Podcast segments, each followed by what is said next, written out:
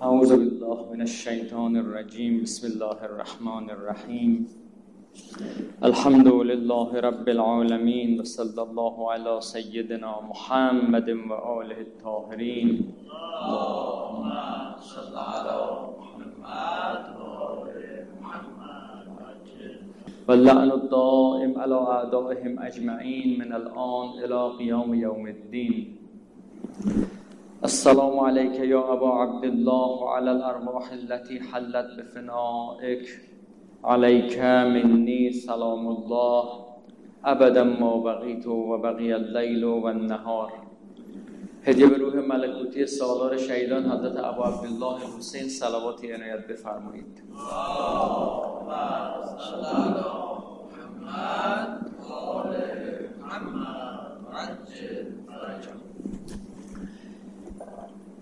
من ببخشید ماسکو در آوردم چون فاصله به نظرم بعدی کافی است با ماسک واقعا نمی‌تونم راحت صحبت کنم. موضوعی که به نظر شاید توی یک جلسه بشه مطرح کرد. علاقاعده بیشتر جنبه تذکری داره تا جنبه تبیین علمی. اون تذکرم مطلبی است که خود من چند وقتی درگیرش شدم و توجه کردم بهش و به نظرم می‌رسه که شاید خوب باشه برای ماها. اونم موضوعی که گذاشتم این است که بلایی که ساختارها بر سر آدمها می آورند که همین بلا موجب می شود واقعی مثل آشرا را هم بخوره. یعنی چی؟ ببینید این از آفت است که مخصوصا تو دنیای مدرن خیلی جدی شده. اما اصل ریشش رو شما تو همون آشورا هم می‌تونید پیگیری کنید. تو دنیای مدرن پدیده رخ داده به اسم بروکراسی همه شنیدند. بروکراسی یعنی پیدایش تشکیلات اداری بسیار پیچیده که این تشکیلات اداری گویی همه کار رو این قرار انجام بده. و ما کم کم افتادیم تو این وادی و اینجوری فکر می‌کنیم.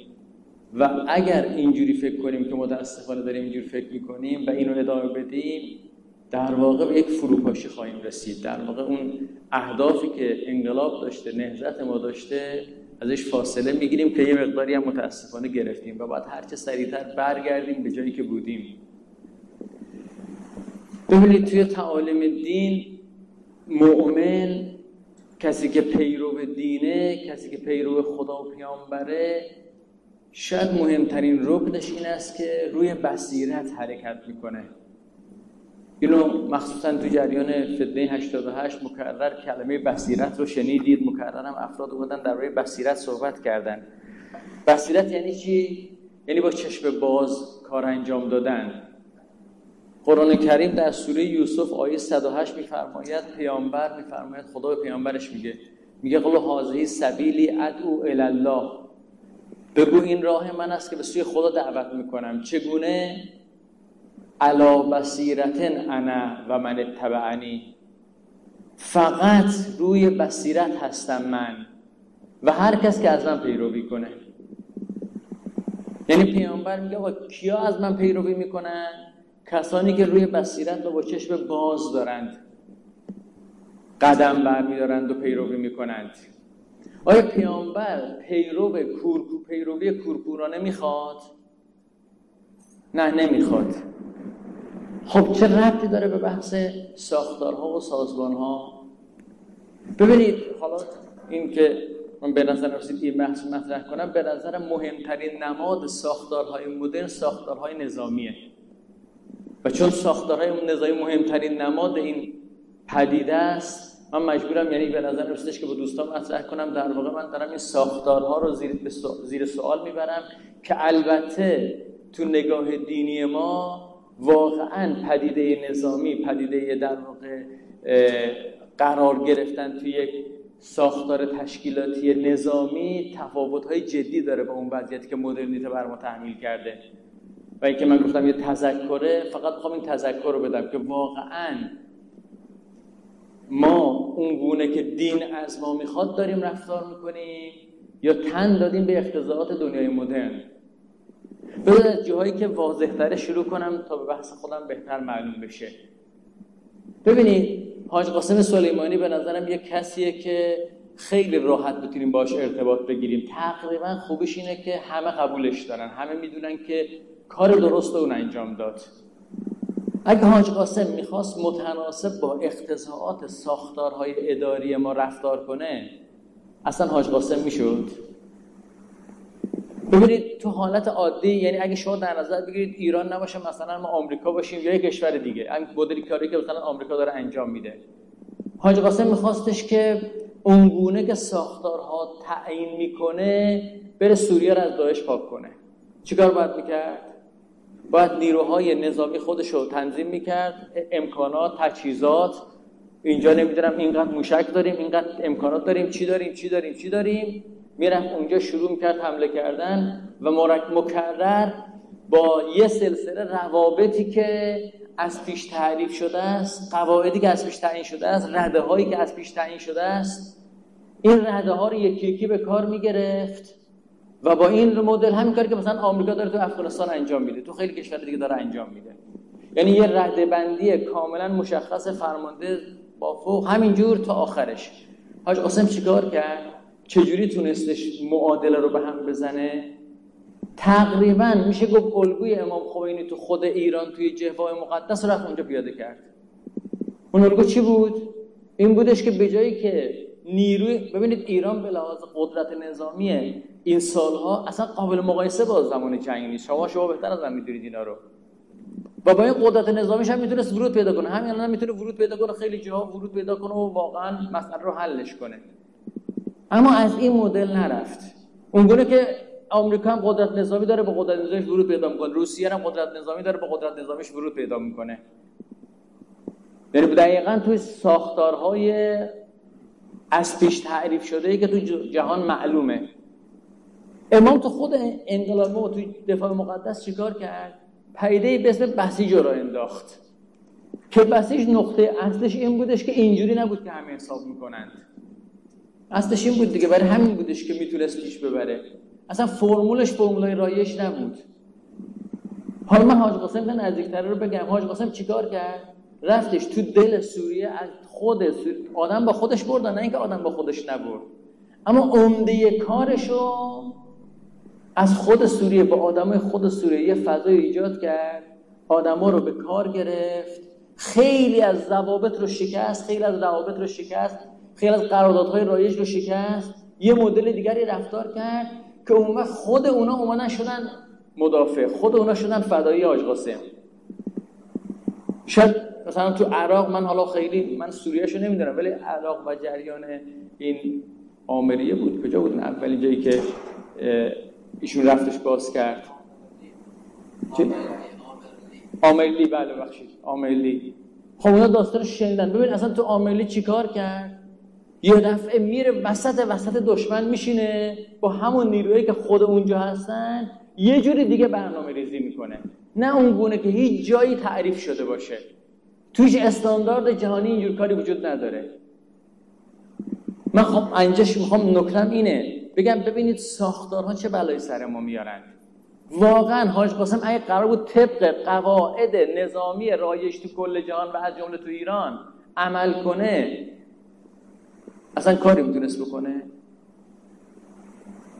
خب من اینو فقط خواستم تننگر بزنم بیام به بحث خودم. ببینید اون نکته اصلی من این است مواظب باشیم اگر ساختارها محوریت پیدا کنن غلبه اهل باطل به احتمال خیلی زیاد قطعیه. در مقابل ساختارها چی داریم؟ شاید اصطلاح شنیدیم یا ساختار عامل کنشگر. انسانهایی هستند که این انسانها موضوعیت دارند. این انسان ها باید میدان داشته باشند و میدانشون هم قبل از هر چیز رو بصیرت سوار میشه. آقا حضرت علی علیه السلام لشکر داشت یا نه؟ لشکر نیروی نظامی نیروی نظامی خیلی دیسیپلین داره. ساختار داره. خیلی قواعد از پیش تعیین شده داره. حضرت علی علیه السلام لشکر داشت یا نداشت؟ لشکرش دیسیپلین داشت یا نداشت؟ داشت. اما یه چیز از دیسیپلین بالاتر داشت. اونم اینه که خود از علی توی نهج البلاغه تعبیر می‌کنه که حملوا بصائرهم علی أسیافهم. که با درد دل می‌کنه میگه آقا من با کیا بودیم؟ ما وقتی میجنگیدیم اون اوایل کیا دور بر ما بودن؟ اواخر که دیگه شاکیه که دیگه مردمش همراهی نمی‌کنن باش که مردم انتظار دارن با ساختارها مشکل حل بشه و حضرت گلایه می‌کنه. میگه آقا می‌دونید کیا بودن دور بر ما؟ می‌دونید زمان پیامبر چجوری ما پیش میبردیم؟ مؤمنین بصیرتشون رو شمشیرشون سوار بود. یعنی اگه شمشیر می‌زد اول تحلیل داشت. اول بصیرت داشت رو فضای تحلیل و بصیرتش تشخیص می‌داد عمل می‌کرد. ببینید ساختارها به ما میگن تشخیص نداشته باش گوش بده اطاعت کن. مهمترین جاش هم پادگانه. من گفتم ساختارها. ببین تو پادگان مهمترین کاری که افراد باید یاد بگیرن اطاعت کردنه. اطاعت کردن رو تحلیل یا نه؟ اطاعت کردن چشمگویی. من نمی‌خوام این اطاعت کردن کلا زیر سوال ببرم ها یه جایی هست که شما باید اطاعت کنی بگی چشم ولو که بگه گوش گشته بشی باید بری گشته بشی. من نمی‌خوام اونو زیر سوال ببرم. اما می‌خوام بگم اون یه جایی از مسئله است. همه مسئله اون نیست. یعنی کسی میگه چشم که یه فهم عمیقی داره و میگه چشم. من یه مقایسه می‌کردم می‌گفتم ببینید عملیات انتحاری با عملیات استشهادی فرق داره یا نه؟ خب نه برای همین دوستان اینجا گفتم یه جای دیگه گفتم من همینجا گفته بودم. ببین عملیات انتحاری اونه که دشمن بکنه عملیات استشهادی اونه که ما بکنیم ها؟ فرقش اینه اینکه نامردیه. هر کار خوب ما کردیم هر کاری بد دشمنان کردن. نه عملیات انتحاری با عملیات استشهادی تفاوت بنیادی داره. شما برید بگردید اینایی که عملیات استشهادی کردن و بگردید اونایی که عملیات انتحاری کردن. شخصیتشون رو نگاه کنید. ببینید اونایی که عملیات استشهادی کردن غالبا آدمای فرهیخته ایند آدمای اهل تحلیلی هستند. اما اونایی که عملیات انتحاری کردن غالبا ببخشید این تعبیر رو به کار می‌کنه ببرم. این آقای دکتر شریعتی تعبیر قشنگ میگه استحمار. استحمار از حمار گرفته. کلمه خودش درست کرده. یعنی خرشون کردن. ببین اونایی که اهل تحلیلن تو همون جهه عمرن حاضر نیستن عملیات استشاری بکنن. اهل تحلیل منظورم آدمای خوبو نمیگم ها می‌خوام بگم اونایی که فهم دارن می‌تونن تشخیص بدن. یعنی مثلا فرمانده های اصلیشون. اونایی که تو این رد مثلا ابوبکر بغدادی اول همه این فرار می‌کنه وقتی که حمله میشه. ولی حاج قاسم سلیمانی اول همه این تو میدانه. ببین عملیات استشهادی صرفا کشته شدنه نیست. عملیات استشهادی اون روحیه شهادت طلبی است. اینه دیگه فرقش با عملیات انتحاری اینه عملیات استشهادی مال آدمیه که شهادت طلبه و آدمی که شهادت طلبه خیلی بصیرت داره. بله شما می‌تونی آدمای نفهم و ساده و چیز رو سرش کلا بذاری.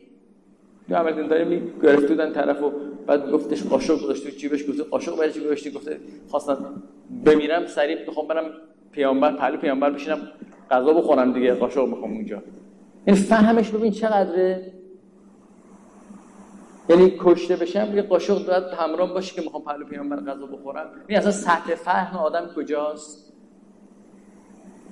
بعد شما این شهیدایی که تو عمل استشهادی رفتن وصیت‌نامه هاشون رو بخونید. چقدر فهم داره؟ ببینید مسئله مهم اینه ساختارها به شما میگن اطاعت کن. بیاید تو وضعیت اجتماعی نگاه کنیم از نیروی انتظاری بریم بیرون بریم تو کلیه جامعه. من چرا میگم احساس خطر می‌کنم؟ چون همه وقتی می‌خوان شکایت کنن میگن آقا دولت باید نظارت کنه. یعنی چی دولت باید نظارت کنه؟ آقا ساختارها رو درست کنید مشکلات حل میشه. ساختار رو درست کنید یعنی چی؟ یعنی یه کاری کنید افراد مجبور شند گناه نکنند. مجبور شند خطا نکنند. تو انگلستان من شنیدم تو لندن تعداد دوربینا شاید به اندازه تعداد آدماست. خب اونجا کسی خطا نمی‌کنه. این خوبه؟ مجبورن کار بد نکنند.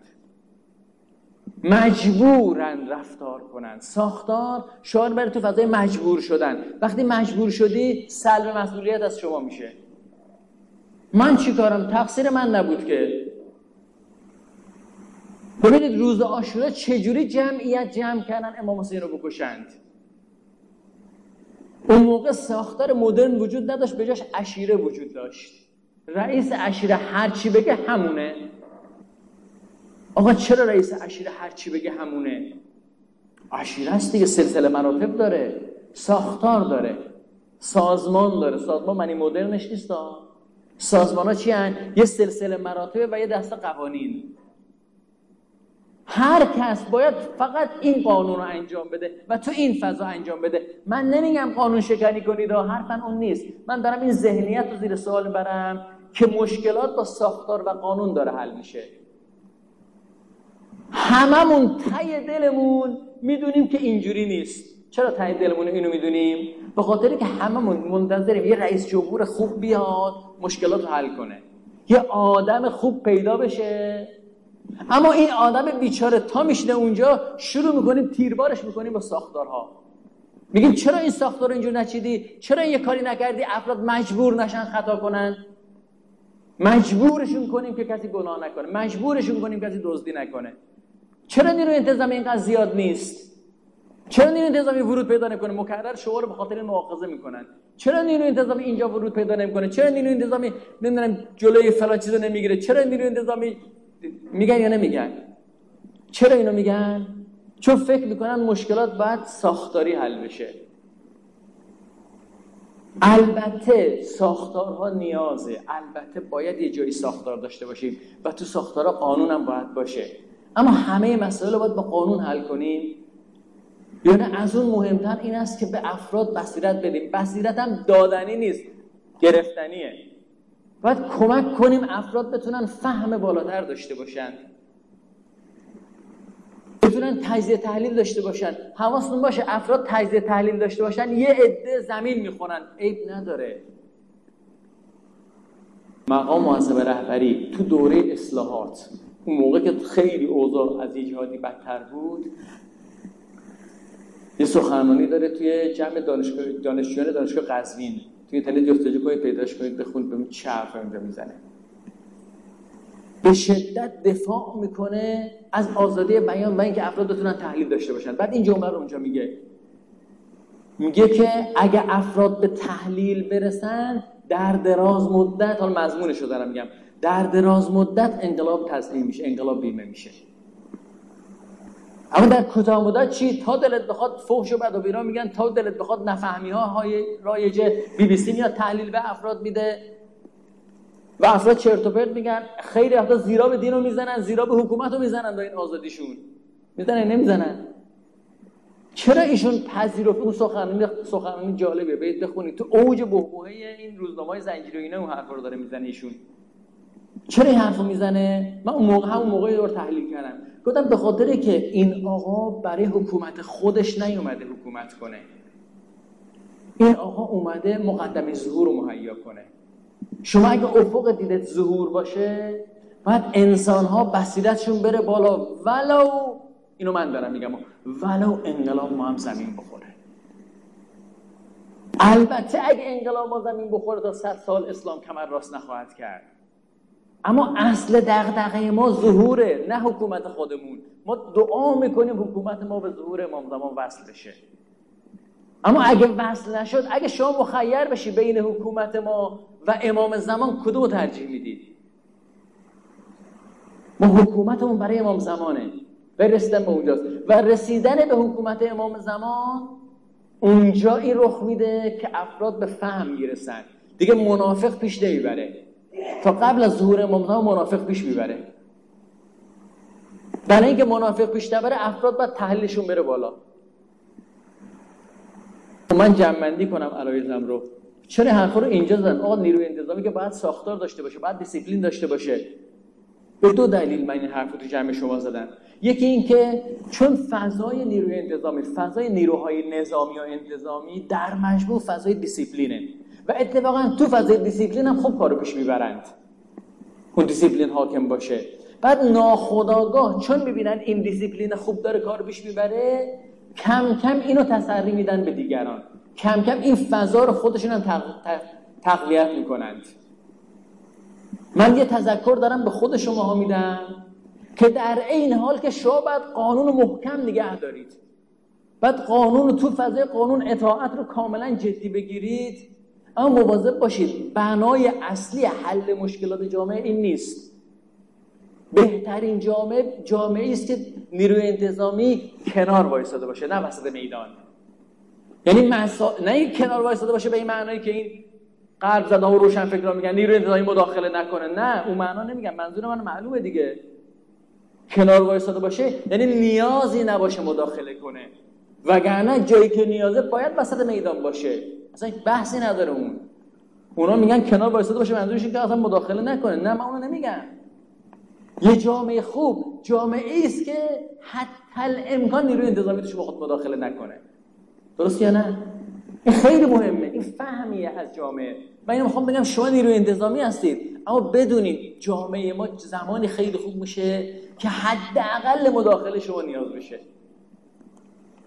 و زمانی حداقل مداخله نیاز میشه که فهم افراد از ساختارها عوض بشه به جای ساختارها رو کنشگر فکر کنند. رو عامل فکر کنند. تقلا بره اون سمت. این یه جهت بود که گفتم. گفتم اینی که نقطه قوت شماست حواستون باشه. نقطه قوت جامعه نیست. نقطه قوت شما اون است که نقطه ضعف جامعه رو رفع کنه. وگرنه نقطه قوت جامعه این نیست که همه افراد نظامی باشن این گونه که اطاعت می‌کنند. اطاعت تو فضای نیروی نظامی و انتظامی یه اصل اصلیه. اما حتی مقدمی علت دومی که این بحث رو برای شما مطرح کردم این است که حتی اطاعت تو فضای نیروی نظامی و انتظامی باید رو بصیرت باشه. حملو بسائرهم علی اسیافهم خیلی کار پیچیده و سختیه. آقا از موافقت باید اطاعت کنی آگاهانه. آگاهانه می‌دونی یعنی چی؟ یعنی تشخیص بده که عمده اختلاف نظرها سلیقه‌ایه. و تو اختلاف نظر سلیقه‌ای باید بگی چشم. اما اگه درصد قلیلی از اختلاف نظر سلیقه‌ای در اومدید رو اختلاف حق و باطل. جایی یقین کردی موافقت داره خلاف شر میگه اونجا دیگه نباید گوش بدی. بسیت یعنی این. شاید تو کل زندگیتون پنج بار بیشتر رخ نده تو فضای کاریتون. اما همون پنج بار مهمه. تو اون پنج باره که امام حسین ظهور می‌کنه امام حسین قیام می‌کنه. مردم چی می‌گفتن؟ چجوری اومدن روز کربلا؟ تو کربلا اون دشمنان. عمر سعد با دار دستش امر ابن چیه با دار دستش نمی‌دونم حسان ابن امیر با دار دستش و چی و چی و چی؟ رؤسای قبایل رو ابن زیاد خرید و رؤسای قبایل مردم رو آوردن. با چه دلیلی؟ هیچی. شما این استدلال هایی ببینید شما گفتگوهای زیادی تو تاریخ آشورا می‌بینید بین امام و این رؤسا بین امام و خود مردم. اما هیچ استدلالی دیده اید بین رئیس قبیله و مردم قبیلش بله. یک جاهای استدلال هست. کجاست؟ تو جبهه امام حسین. تو یارای امام حسین. امروز روز, هش... روز ششم محرمه. روز ششم محرم روزی است که عمر سعد تقریبا لشکرش مستقر میشه. عمده لشکر جمع میشن. دیگه مثلا فقط فرد و بسردا شمر و دار دستش میان. یه دو سه تا گروه دیگه میان. ولی عمده لشکر روز ششم مستقر شده. عصر ششم که میشه این عصر امروز روزی حبیب میره سراغ امام حسین علیه السلام میگه من یه دسته از طایفه ما همین نزدیکیان. این همه قوم بنی اسد که بعد اومدن امام حسین اینا رو دفع کردن. میگه من از یه ها اونا حی من بنی اسد اینجا یه طایفه از بنی اسد هستن. اجازه میدی من برم یار بیارم؟ خود حبیب ابن مظاهر تو رده سران قبایله. می‌تونست به سبک سران قبایل بره مردمش برداره بیاره. اما این کارو نمی‌کنه. چی کار می‌کنه؟ میره شروع می‌کنه صحبت می‌کنه با مردمش. گفتم استدلال های گفتگوهای بین رؤسای قبایل فرمانده ها وزیر دستاشون توی فضای عمر سعدی ها توی فضای لشکر ابن زیاد من یکی هم پیدا نکردم که یه فرمانده مردمش رو توجیه کنه به این دلیل ما میریم حسین رو می‌کشیم. اما این طرفی ها مکرر پیدا کردم. یکیش همین حرف حبیبه. متن صحبتش اینه حاجتی الیکم قد اتای می‌دونیم چرا اومدم سراغ شما؟ قد اتیتکم به خبر ما اتا بهی وافدون الی قومن. یه خبری براتون آوردم. هیچ پیشوایی برای قومش نیاورد. رابطه پیشوا و قومه. اما در عین حال همش بصیرته. هیچ پیشوایی برای قومش نیاورد. اتیتکم ادعوکم الی نصرت ابن بنت رسول الله. اینو آوردم براتون که بریم یاری پسر دختر رسول خدا. فانه فی اصابت من المؤمنین. در یه جماعت اندکی از مؤمنینه. الرجل منهم خیر من الف رجل. یه نفر از اینا از هزار نفر آدم بهتره. لن یخذلوا و لن یسلمو نه دچار خارش می‌کنن این یارانش و نه تسلیم دشمنش می‌کنن. و فیهم عین ندارد مادامی که یه چشم در میان اینا هستش که ببینه. تا جان در بدن دارن اینا پای مولاشون بایستدن و هذا عمر بن سعد. قد احاط به فی اثنین و عشرین الف. اثنین و عشرین الف. این عمر سعده که با 22 هزار نفر گفتم همین لشکر کامل کامل نشده بود. با 22 هزار نفر اینا رو محاصره کرده. و انتم قومی و عشیرتی. شما قوم و عشیره منید. و قد جئتکم به هذه النصیحه. با این خیرخواهی اومدم سراغ شما. فعتیونی الیوم فی نصرته تنالو غدا شرفا فی الاخره بیاید کمک کنیم بیاید یاریش کنیم به شرافت در آخرت برسیم. فانی اقسم بالله انه لا یقتل منکم رجل مع ابن بنت رسول الله صابرا محتسبا الا کان رفیق محمد صلی الله علیه و آله و سلم. فی اعلی ببین لحنش فضاش چیه؟ آخرت رو به یاد افراد بیاریم که قسم می‌خورم هیچ کدوم از شما کشته نمیشه. نمیگید بریم ما پیروزی ما غنیمت میاریم ما اینجور حرفایی که اون طرف دارد می‌زدن. قسم می‌خورم هیچ کدوم شما کشته نمیشه مگر اینکه همراه با مگر اینکه رفیقش میشه خود پیامبر در اعلی علیین وقتی یکی یکی افراد پا میشن ابراز وفاداری می‌کنن.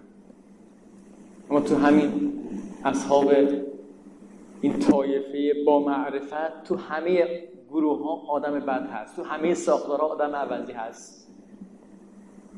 یه ملعونی هست تو این میان اینها به اسم جبلت ابن امر وقتی صحبت ها رو میشنوه می‌بینه داره دعوت می‌کنه افراد یک کم بلند میشن ابراز وفاداری می‌کنن یواشکی شب بوده دیگه.